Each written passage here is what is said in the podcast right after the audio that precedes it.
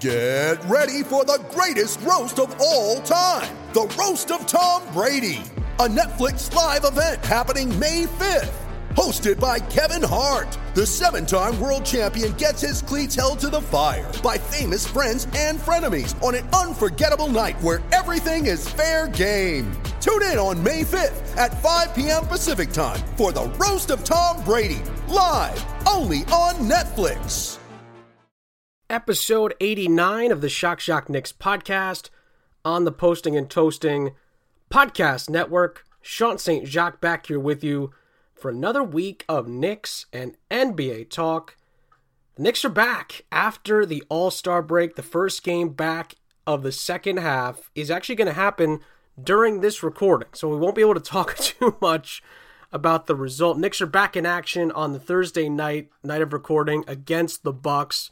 Really excited that the Knicks are getting back after it. They're a game above 500 after such a good, strong finish to the first half of the season. We will look back a little bit at some of the best parts of the first half and uh, give a few kudos out there, if you will, to some of the better players for the Knicks in the first half of the season. We'll do that later on in the show. We'll also go over some Knicks trade rumors over the last week as well that have continued to fire up as we get closer to March 25th, which is the NBA trade deadline. Will the Knicks go for it and maybe make a deal or two to try to bolster the roster? and really try to solidify themselves as not only a playoff team, but also a playoff contender in Tom Thibodeau's first year in charge.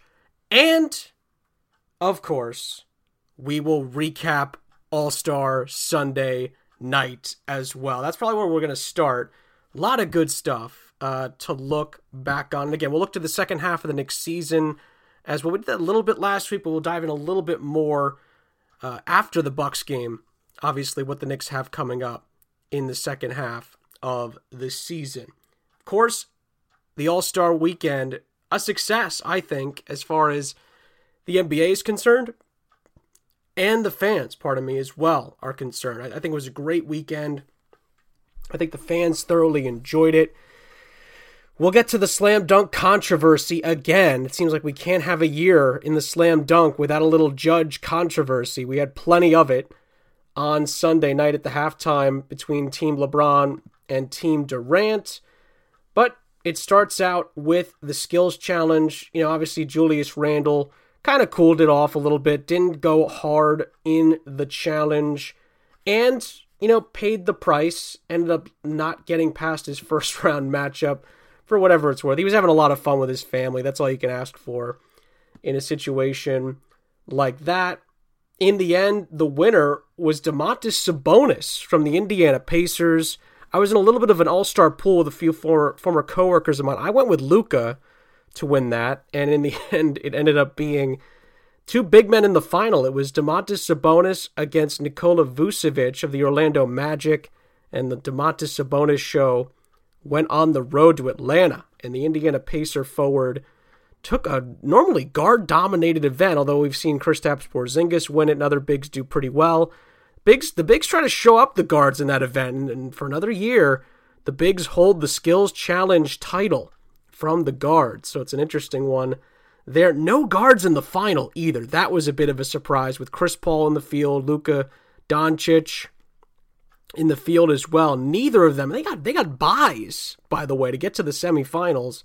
Neither of them got to the finals. So it ends up being a big Indiana's big Domantas Sabonis, who is you know has always been a skilled big man, who takes it home after finishing as the runner-up a season ago. Then Steph Curry just put everybody to shame uh, in the first round of the three-point shooting contest. Had to eke it out in the final round. Mike Conley Jr. put him under some pressure, but Steph made the final three on the final rack to take the three-point shooting crown. No surprise there. The surprise was that Mike Conley Jr. was second, I think. That was the biggest surprise of that. And I said last week, I wasn't sure about Tatum or Jaylen Brown. Jayson Tatum did get to the finale. I just didn't think he was going to win. And, you know, consistency is huge in three point shooting contests. And normally the guys that can just get out of their bed and, and knock down a three are the ones that are going to win it. And I thought Steph was the most likely. Uh, I think that for me, that was an easy pick in that event. And he ended up uh, it was close, but he ended up pulling it out with the last three on the final rack to win his second three point shooting title. This was where the controversy began the slam dunk contest, which again was an abbreviated version, one less competitor than normal. There's normally at least four dunkers in the event. There was only three, all of them very young, inexperienced. And I think it showed specifically with Cassius Stanley, who I think a lot of people thought was going to win the event, either him or Obi Toppin. Not many people had heard of Anthony Simons at the time, at least not in the NBA. And Cassius Stanley had a decent first dunk. It wasn't. It was very good. It was very good. I think he got a little. What wasn't decent was the judging. I think he should have gotten a better score than he got on the first dunk. And then he gave up on his plan with the second dunk. He had a really elaborate plan drawn up, went after it, I think, two times, didn't get it, and then went to a safe option. It was too safe. Just basically threw it up really high and then one hand one hand jammed it. That's not going to get it done in a slam dunk contest, and he ends up getting uh, knocked out in the first round. Obi Toppin's two dunks were fantastic. I thought both of them in the first round were really, really good. Um, worthy, more than worthy of going into the finals. Anthony Simons' dunks were okay in the first round, but I thought I thought he was the third best dunker, honestly, in the first round. I really did. I thought Cassius Stanley, despite missing his tough attempt on the second dunk, had a better dunk uh, on his first attempt. Sorry, his first dunk was better than both of Simons' dunks, I thought. So Simons kind of sneaked in because of the miscue by Stanley on his second dunk into the finale. And then, so there was a that's a little bit of controversy, right? There's a little bit of controversy there because Stanley didn't really get a good, good. I thought he should have gotten a better rating on that first dunk, which could have saved him on the second dunk, but his score was too low and it ended up costing him in the end. So Simons and Toppin on to the final, and it's one dunk each. Both guys got one dunk, and the five judges, all by the way, are previous slam dunk champions. So these guys have seen everything, you would think, in an NBA slam dunk contest. And just utter chaos, in my opinion, at the end. Obi Toppin's dunk was more than more than enough, I thought, to win the dunk contest. He did a free throw line between the legs, or you know, to step in from the free throw line between the legs dunk. Much better than I thought. Uh, or I should say, it, it should have been better, more better received than it was in the end by the judges. Anthony Simons did a did a just a regular dunk in the end. He was trying to kiss the rim and didn't even come close. There are people that there's headlines. Well, he came close. He didn't come close. He did not. You could have put another head almost between him. You could have put a basketball almost between him, his lips, and the rim. He was not close to kissing the rim. But because after on his way down from dunking the ball, he blew a kiss, everyone said, Oh, well, what did he do? He didn't do anything. The replay did not show anything spectacular. A lot of NBA players can put their head up by the rim. That's what he did. That's all he did. It, there was nothing spectacular about it at all. And sure as heck not better than Obi Toppin's dunk. And I'm still upset about this because Obi Toppin clearly won this dunk contest, in my opinion. There is no debate. You could say I'm biased or whatever, but come on. I, I first of all, I care about this event too much. I've told you guys this. The dunk contest is something I, I, I think is the best part of the All Star weekend. So it does matter to me. So I, that's part of why I'm emotional. It's also because it's a Knick. But there's no way you can look at those two dunks and tell me that Anthony Simons gets your vote. Because remember, they didn't score the dunks. All the judges did was say who had the better dunk. And I think that's what cost Obi Toppin. I think that system change. I think if it was a scored system on the final dunk, I think Obi Toppin wins. I do. Because there's no way you can give Anthony Simons dunk better than a seven. But because he blew a kiss, he did something a little showy at the end. One extra vote goes Simon's way, and he gets the win. Ridiculous, in my opinion. And it's the third year in a row we've had controversy with the judges in the slam dunk.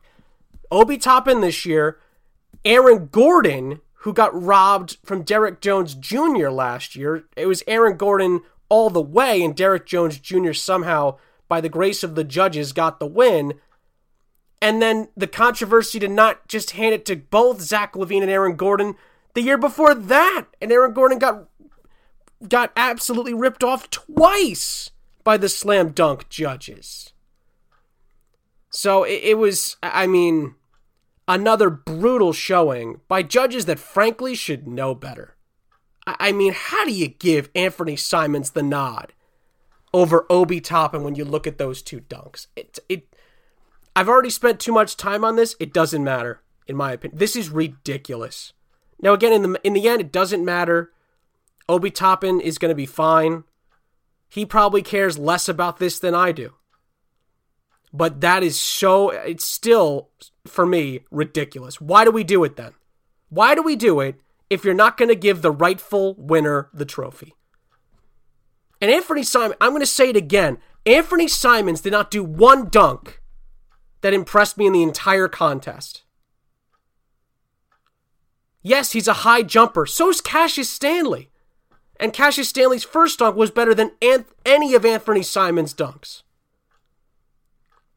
So I, I, I frankly, I'm not having it. That was Obi Toppin's dunk contest taken away. And frankly, when Simons finished his dunk, I thought, wow, Obi Toppin just caught a huge break. Because I didn't think Anthony Simons did what he wanted to do on the dunk. And he didn't.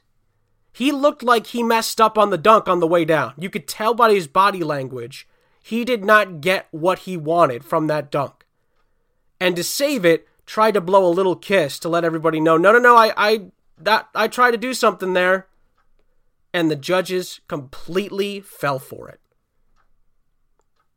So again, say I'm overreacting, say I'm biased, Obi Toppin should be your slam dunk champion. In the end, it, it was another just ridiculous uh, showing from the judges. I don't remember who voted for who, but man, if you voted for Anthony Simons, my goodness, what the heck were you watching? But in the end, it's Obi Toppin. Obi Toppin gets robbed, and Anthony Simons wins the dunk contest. So I was disappointed. I was, but listen, in the end, it's it's it's in the long run, it's all fun, it's all games, but on the night, uh, Obi Toppin was robbed. No question about it. And anyone that says differently didn't watch the dunk contest, frankly, because Anthony Simons was the third best dunker of the night. He was. And that's including a Cassius Stanley miss on his second dunk. That that's what Cassius Stanley did on his second dunk, the safe thing, that was a better dunk than what Anthony Simons did. But because Anthony Simons did a little kiss, blowing a kiss to the judges, they got struck by Cupid's arrow and voted for him instead. So I, I, I don't get it. But in the end, he wins it. Hopefully, Obi Toppin will get another shot at winning the dunk contest. Maybe next year. You know, he still he'll have plenty of shots at it if he wants it throughout his NBA career. But for now, uh, Anthony Simons somehow is your slam dunk champion, and hopefully he'll be quickly removed from that title next year. Um, and again, it's nothing against him. It's really it's really against the judges. The judges completely uh, threw that one away, in my opinion. And and for five former slam dunk champions to make that decision, yikes! That was that was really tough to watch. Um, moving on uh, to the All Star game itself, uh, where I thought you know it was it, first of all it was great to see Julius Randle out there. Um, really excited for him and his family. Was following the Knicks on social media throughout the entire event and it was it was just so cool to see him enjoying himself representing the Knicks. If you if you haven't gone and read his piece for the Players Tribune, go read it. He takes a ton of pride in representing this franchise and getting them to this point in this season. So, and representing them at the All-Star game in his first All-Star appearance. So, really really good stuff from him. Exciting to see him out on the floor. It was a decent game. I, I, I honestly was flipping around, didn't watch the whole game. Um, and if you did, Uh, I, okay. it was unwatchable at times, uh, as it as an All Star game can be. But there were some good moments. The second quarter barrage at the end from Damian Lillard and Steph Curry was great. The way that Team LeBron won it was a lot of fun with lo- another long three from Damian Lillard. Didn't get to see a lot from LeBron. He played hard early on and then kind of, you know, didn't play for much uh, of the game after that. He only played 12 minutes uh, in total. Giannis uh, was easily the All Star MVP, 35 points um, on seven rebounds for Team LeBron. Curry and Lillard, 28 and 32, respectively. Um, and then obviously Gobert, Jaylen Brown, Paul George, double figures. And it ended up being Team LeBron over Team Durant. Really could have used Kevin Durant in this game. It was nice to see Julius Randle play for a while. He had 13 minutes off the bench, four points for Team Durant, and even mixed around, got a few rebounds, got a few assists, did his thing, and enjoyed the experience representing the Knicks as an all star. So that was a lot of fun. A lot of fun seeing him do his thing. Um, and uh, and enjoyed I enjoyed parts of the All Star game. It's always one of those things. Some of it's good, some of it's not so great. Um, James Harden had 21 for Team Durant. Donovan Mitchell, who didn't do great in the three point shooting contest, had 15 off the bench. Zach LaVine had 13. All star for the Bulls. Irving had 24. Bradley Beal, who could be a, an all star for a while now if he keeps up his great play, at 26. Zion Williamson was a late addition to the all star starting lineup. He only had 10 points in 14 minutes. Jayson Tatum, uh, 21 points. And Kawhi Leonard, who I thought would have a much better game, uh, had eight points. Did have eight assists and nine rebounds, but I thought he maybe would go after it a little bit more in this game. It ended up not being the case. So, but regardless, it, it was a fun game uh, in a lot of spurts. Uh, it really nowadays in the All Star game, it really just comes down to who knocks down the longer shots, who has the cooler dunks, who can, you know, complete the coolest uh, lob or bounce pass or behind the back or crazy combination to get a dunk. Um, and there was a lot of that. So listen, for for fans that enjoy that, uh, I'm sure you were excited. I enjoyed some of that. Um, for me, I, I, really just wanted to be a, as competitive of a game as possible. The game was never really that close. Um, the second quarter, in particular, was a rout in favor of Team LeBron. Uh, I think it was 60 to 41, something like that. Uh, Team LeBron outscored Team Durant in the third quarter. And then after that, it was really. Uh, there was really no coming back. I think the final. Well, th- th- this was the other thing, and I for- I'd forgotten about this until I watched the end of the first quarter. Uh, teams win quarters, and when they win a quarter, obviously money goes to an organization, and, then and that's fine. But uh, although there was a debate over whether the NBA should be giving more money, you know, that's that's a conversation for a different day, uh, in my opinion. But um, the other part of it is is the fact that you know LeBron. I think Team LeBron won all four quarters, if I remember correctly. I don't have the stats in front of me. I think they won all four quarters, and the final I think was 170, and it, and it was the first. It was first to 170, so I think it was like 170 to 150 you know, not close at all. To be fair, there's been a lot of All Star games that are not close, but those are not the memorable ones. The memorable ones are the close games. Um, the other the other thing that continues is every team LeBron has been on, I believe, in the last four All Star games. I have to go back and check. Uh, I think it's four All Star games now in a row that LeBron James, whoever whichever team he's been on, has won. So uh, it, it's one of those things where you. Uh, you know, it, it, I think I think the last so this year he wins. The two years before he beat Team Giannis in two different iterations, and then I think the year before that, uh, I don't know if it was a Team LeBron, but I think he was on the winning team again the year before that. So it is what it is uh, at the moment. But and again, doesn't matter in the grand scheme. But if we're talking about entertainment, we're talking about getting it right. It would be nice if it was a more competitive game. But that but then here's the other thing. This is the one year, one of the years where the draft actually hurt the competition of the game. The teams were not picked very well. In the case of Team Durant, they really did not do their team justice with some of the picks they missed here, obviously. You know, Giannis, Steph, Damian Lillard, um, Jokic, all on the same team with Team LeBron, you know, that's a huge disadvantage for Team Durant without team, you know, without Kevin Durant in there. If Kevin Durant's in there, maybe it's more even, but he did not play. So Team Durant was at a huge disadvantage and were outstarred and outmanned by Team LeBron, frankly. So it ended up being a, a relatively easy win for Team LeBron in the end. Let me know what your thoughts are on the All Star game and on the dunk contest controversy as well at SJ7 on Twitter or postingandtoasting.com. Shock Shock Knicks podcast in the comments section below. take a break here. When we come back, we'll dive further back into the Knicks, second half of the season. Game going on as we speak right now as we record the podcast. You guys will know the result of that. We'll touch on that.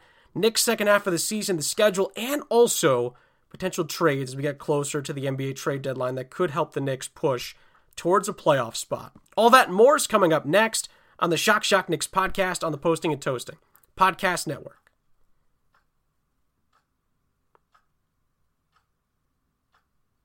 Second half of the show, it's all Knicks here. We've done our All Star bit. I've had my fun uh, di- dissecting, I should say, and diagnosing the All Star Game festivities. Uh, too much, probably more than anybody you know, because uh, I just enjoy it so much. But we'll dive now back into the Knicks. Second half of the season, Knicks are 19 and 18. They had a great first half of the season.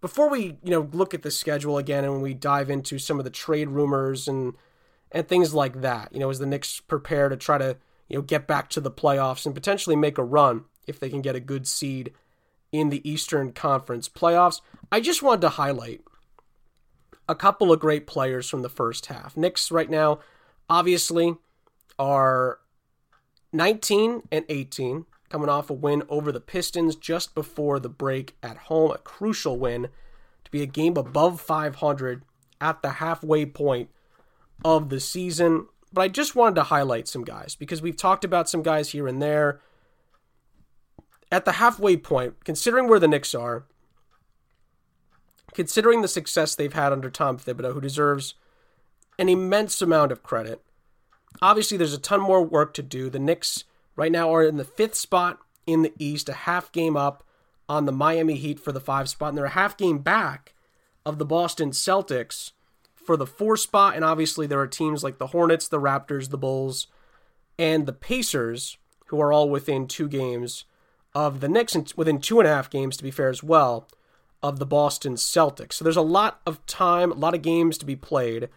But I did want to give a lot of guys, at least a few guys, a shout out here for their first half performances. And obviously, Julius Randle tops the list, averaging over 23 points per game, an all star for the first time in his career.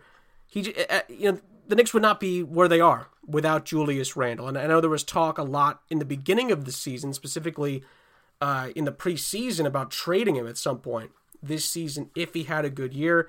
It's gotten to the point now where you can't do it. You know, we obviously want to see what it looks like towards the end of the season and, and, and a potential playoff run for the Knicks, but it's really impressive to see what he's become in his second full season with the Knicks. So it's really impressive.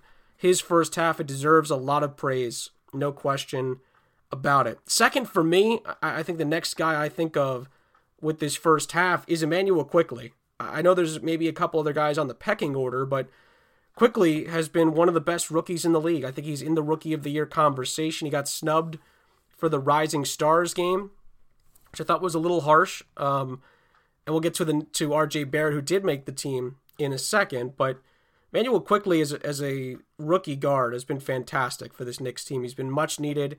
He has a great boost off the bench for this Knicks team. Can shoot the heck out of the ball can be inconsistent, but I, but I think the youth and sometimes you know the uh, the novice part of his game can be really helpful. You know, ignorance being bliss at times for Immanuel Quickley. So it's it's really a lot of fun to watch him and, and bring the energy that he does to the Knicks every night. It has been a lot of fun. The next guy for me, you know, I'm going to go to RJ Barrett. And, I know that the numbers have been a little Jekyll and Hyde for him this season. But he's had some huge games, and he's been one of the most consistent players for this Knicks team as far as being on the floor. and he's made an impact uh, a lot on this season. Obviously, again, scoring wise, efficiency wise, he has been up and down. But I, but I think when you look at his full first half, Knicks are you know Knicks are not in this good of a shape without him and his scoring load and his ability to stay on the floor. You know he gets a lot of minutes, man. He gets I think the second most minutes on the team per uh, you know on average. So he's a huge part of what Tom Thibodeau is trying to do. And when he gets that consistency down with his scoring, he's going to be very dangerous moving forward. So I wanted to give him a shout out as well. Now, some of the role players that I think deserve some love as well. And the first guy for me uh, that needs to to get a huge shout out, in my opinion, and he hasn't been with the team long, but Derrick Rose, only ten games he's played with the Knicks. He's become the, quickly one of the Knicks' most important players, and it's been extremely fun to watch him and Thibs get back together and just continue their great relationship on and off the court. So I'm, I'm extremely excited to see what he's going to do in the second half of the season. You know, I think another guy that deserves a shout out, I mentioned him last week, is Nerlens Noel coming in for Mitchell Robinson, who's been out for a while now, you know, with an injury. Nerlens Noel has now played 10 games as a starter and has played 32 games overall and has just been a junkyard dog for this Knicks team. And, and th- these are the kind of guys, and I said this last week, it's worth saying again these are the kind of games, the kind of performances, the kind of players you remember when the Knicks start having success at the end of the season and potentially in the playoffs. Those are the kind of guys that you remember their performances because those were important to get you to this point where you're now having success in the postseason potentially if the Knicks can get that far. So I, I think he deserves a, a ton of credit for how he has performed in the first half of the season no question about it. And I do want to give one more little shout out as well to a guy like Alec Burks, who does not get a ton of credit at times for the success of this Knicks team. He's had some huge games off the bench for the Knicks this season, no question about it. He's dealt with some injuries himself, but the Knicks are a better team when Alec Burks is available. And obviously, Reggie Bullock's had a huge part in the season as well. I know you guys have ripped him but there's been a lot of times where Elfrid Payton, despite some of his struggles, has been crucial to this Knicks team as well.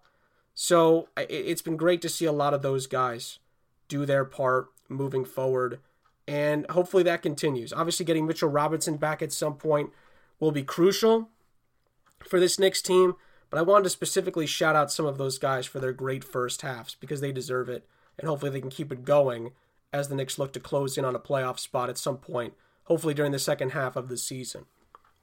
All right, let's dive in quickly to the schedule, and then I'll wrap things up with some of the trade rumors that are going around with the Knicks in particular. I think we'll save the kind of save the best for last in that regard. So, really quick, just want to quickly dive through the schedule. We did this last week, but I, but I just wanted to go back through it quickly because it's worth mentioning because now it's in front of us, right? We were talking about it before the All Star break, and I know I forgot about it. As soon as I, uh, as soon as I started getting ready for this week's show, I was like, what did I even say uh, about uh, the schedule last week? I think I spent maybe five, ten minutes on it last week, and I wanted to get back into it because it's more fresh in our minds. It's now in front of us.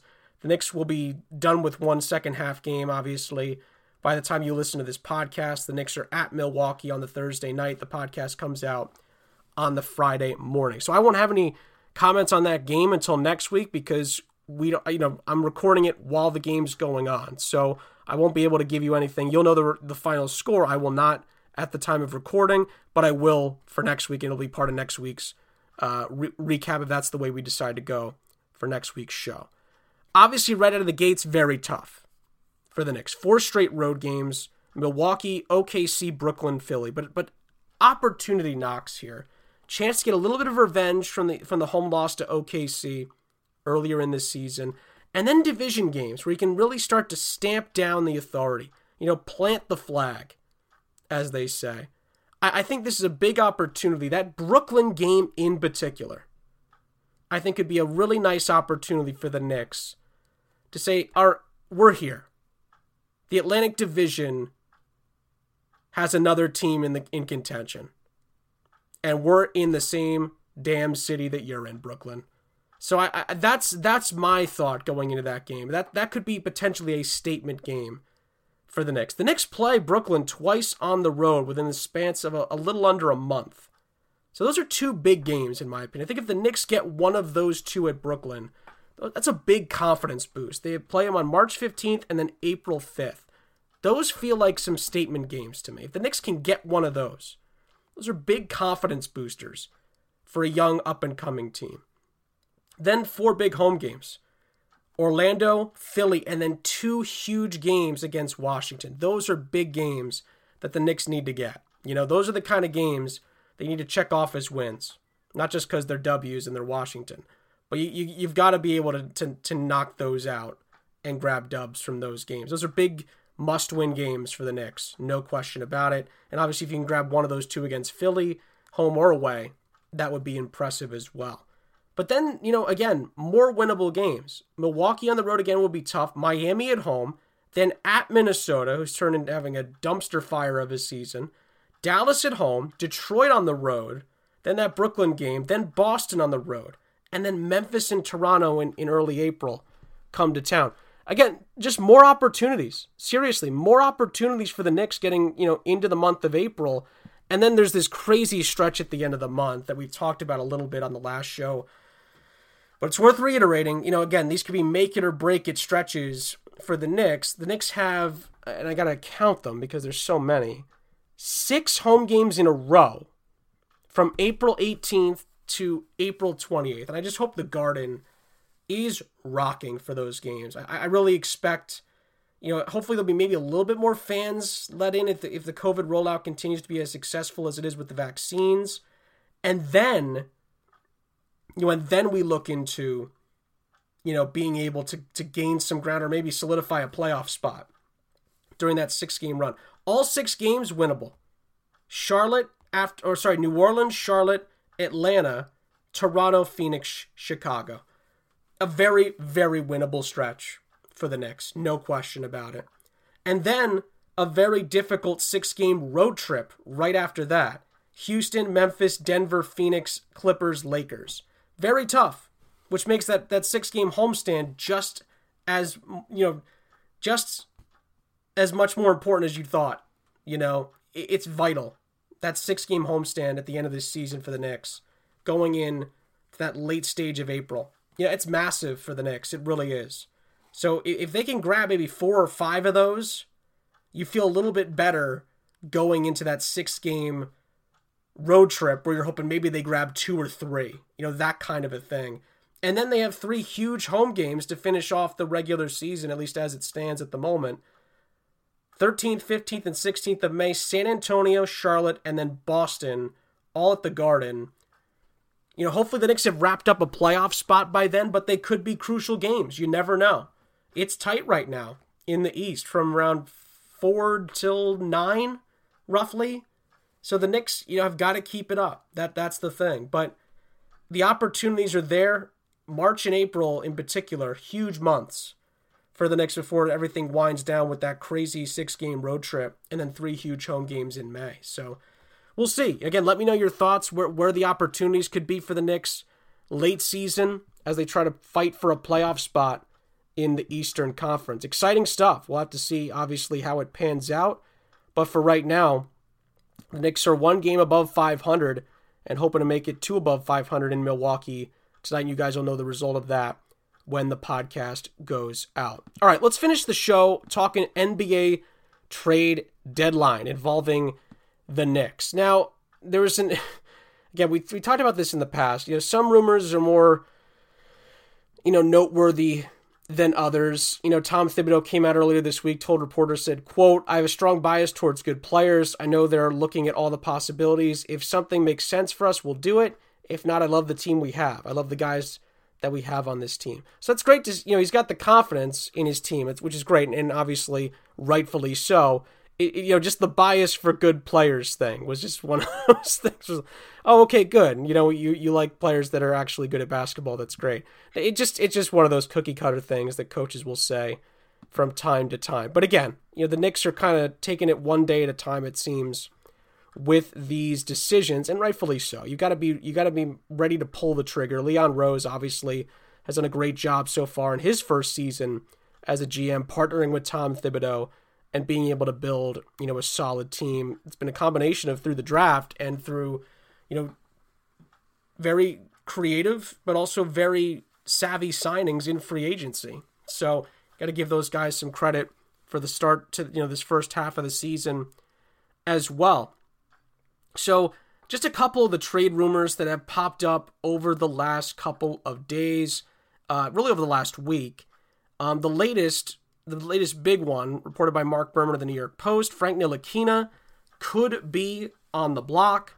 Uh, President Leon Rose, according to the New York Post, is seeing if he can upgrade their current talent, specifically in the backcourt and specifically with current rocks. Uh, excuse me, excuse me, current Rockets guard uh, Victor Oladipo has been linked before uh, with the Knicks. There has been some, you know, fans, famous fans, and other fans. Uh, one one person sent me a tweet that I've seen in other articles from Jerry Ferrara, basically saying that Ntilikina is 22. He's getting better on defense, has a great coach, staff behind him, and he, then he said that's all. And it's like, well, that's not enough.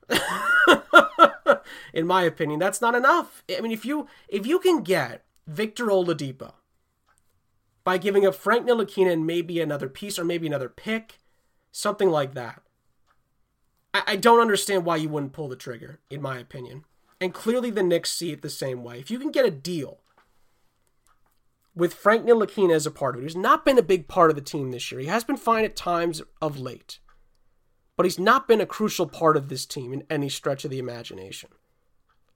If he could be part of a trade to upgrade the backcourt, where you don't give up a lot and you get Victor Oladipo, I, I think you have to take that deal. So it, it's it's one of those things where yes, there, this this this side of the fan base that that still is you know hopes at 22 that Frank Ntilikina can be something in two or three years. You, you can't bank on that. And I said that a year ago. He's not shown enough as a Knick to tell you that he's going to grow into that role. And we can't keep asking the same question over the next two years. You can't do it. So again, I say this Victor Oladipo is on the table. And it takes Frank Ntilikina, maybe another player, and a pick to get him, depending on who that other player is. It could be it could be Austin Rivers, it could be, you know, Kevin Knox, probably Kevin Knox, more likely. Forget about Austin Rivers, he's really faded this season. But you know what I mean? A veteran kind of player, or maybe a guy like that's younger and like Kevin Knox you've got to think about it. You got to think long and hard about doing that deal. You really do, in my opinion. You've got to think long and hard about doing that deal. Seriously. Victor Oladipo is a guy that wants to be here. He has said it in the past. And he is going to be he, he would be a guy that elevates the Knicks to the next step. They would go from playoff team question mark to playoff team slash possible contender. No question about it. So that's you know that's potentially on the table. The Knicks have to consider that. Other Knicks trades that are being rumored. One we've talked about involving Lonzo Ball potentially being in the mix in a number of rumors going to the Knicks. Again, Marc Berman of the New York Post saying that not only Lonzo Ball, but also a new name that we haven't talked about yet on this show Hornets guard Terry Rozier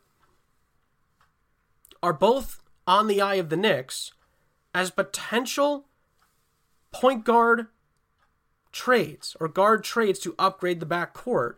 But it's worth noting Marc Berman also mentioned that in the case of Lonzo Ball, he would be more likely to be a summer transaction. So if they were to go after Lonzo Ball, it's more likely they would do it in the summer than before the NBA trade deadline. However, the Knicks have their eye on Terry Rozier. They've kept an eye on him for a while, and they're they're thinking about potentially making a move for him if they get the right price.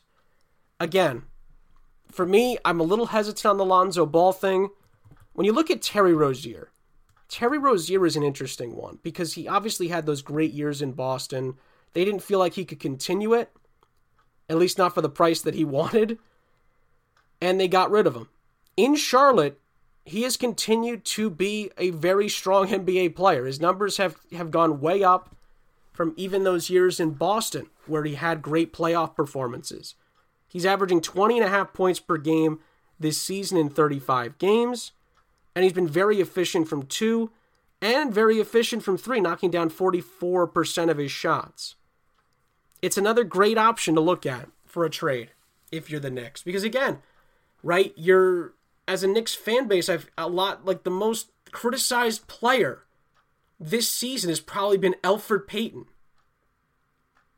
So if you can get a guy like a Rozier or an Oladipo to pick up that slack, and now you're looking at a backcourt of Oladipo or Rozier with Rose and Quickley.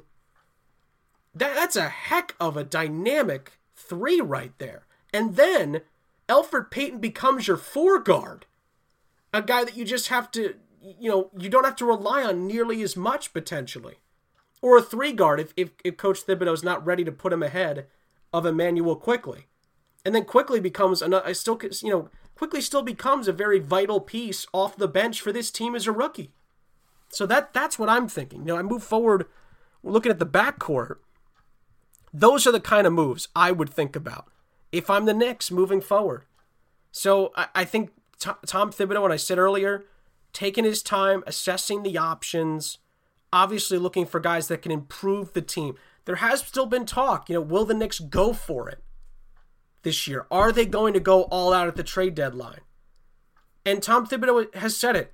He thinks they're a good enough team to make the playoffs, whether they make a move or not. And I agree with him. If they stay healthy, this team's a playoff team right now. It really is. But if they want to make that next step and really go for it, these are the kind of moves the Knicks have to consider and consider very carefully.